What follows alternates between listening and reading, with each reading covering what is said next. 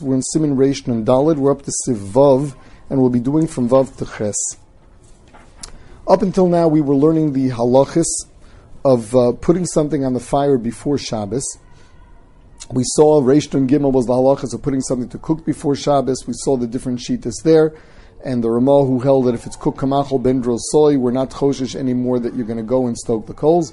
Similarly, even the Machaber who holds that so long as it is mitztamik v'yafalo, it gets better with time it's usr, there is a gzera that you stoke the coals, you've got to cover them or remove them. He is moda, though, that if you put a raw piece of meat in there, one is not going to stoke the coals because we know it'll take a long time to cook and you give up on it beforehand. That was all with regard to cooking. With regard to roasting, we saw that the heter of, uh, of chai, of something being raw, did not work, only in specific cases. Um, that was the, the, the case of meat that is very tender but otherwise we said that it was going to be usher unless you plastered the uh, the door of the uh, of the oven.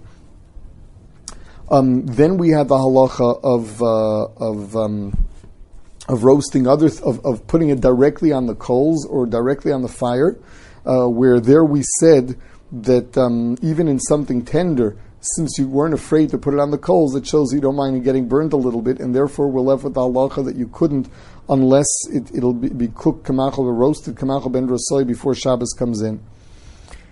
Uh, after that, we had the halacha with regard to um, putting other things in, uh, with the halacha of putting um, bread in the oven. And with regard to bread, the halacha was that it has to form a crust before Shabbos. If it didn't, and you did it b'shogig, so we saw the halacha was Chazal allowed you to eat three sudas worth of, of the bread, not only that, but Chazal even allowed you to go and take it out of the oven in those ovens where there was a problem of scraping it off the oven, and there's an Isser Rabbanon of doing that on Shabbos to get your Muslim Gimel Sudas, they were matter that. Seif is dealing with a whole different case, and that is somebody on Shabbos went ahead and put bread in his oven. He put dough in the oven. And it's one of their old ovens where they plastered the dough on the oven walls. And there's an Rabbanon of removing the dough once you put it on there because uh, it was, it was, an art, it was something you needed special training for, and therefore the Chazal answered it. What happens if someone bemays it on Shabbos, put dough on the oven, on the oven, he plastered it on the oven wall, and then realizes, I mean, he did it bemazed, and then wants to do tshuva.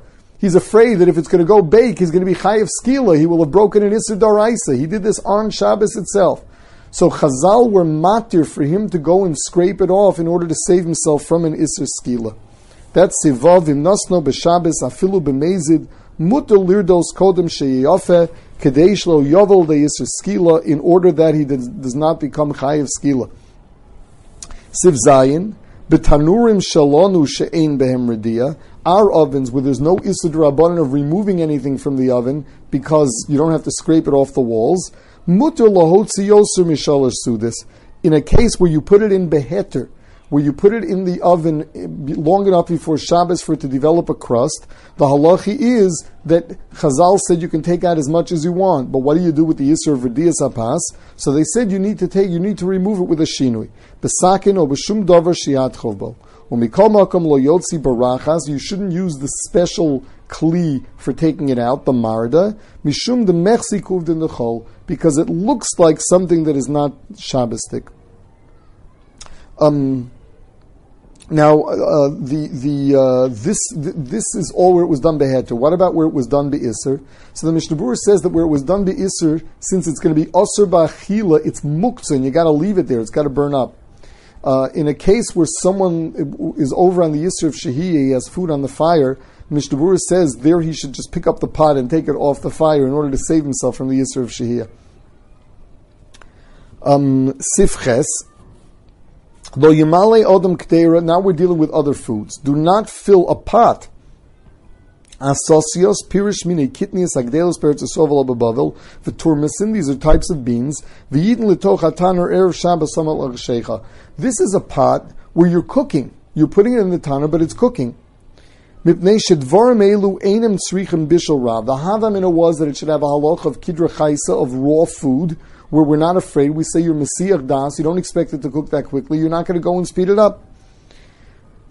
But over here, the halach is that it's usr. Why is that? These things don't need a lot of cooking. V'dato aleim lochlam alter. He expects them to get boiled up very quickly. ומפני כך, אף על פי שלא נזבשלו כל עיקר, הרי הם כשאר תבשל שיסכל נזבשל ונזבשל כל צרכו, this becomes like, even though it's raw, it has the same halach as things that are not raw. Sha'osr la'sholso, v'hu adin l'kira v'kupach, whether this is a tanner, a kira, or a kupach, it's all osir. And the Ramah adds, Hagol k'she'enan grufim v'ktumim, this is all talking about where you, the coals are exposed, of the efshalimchos, the efshalachtos, and there's a chash, there's a possibility of doing chitui.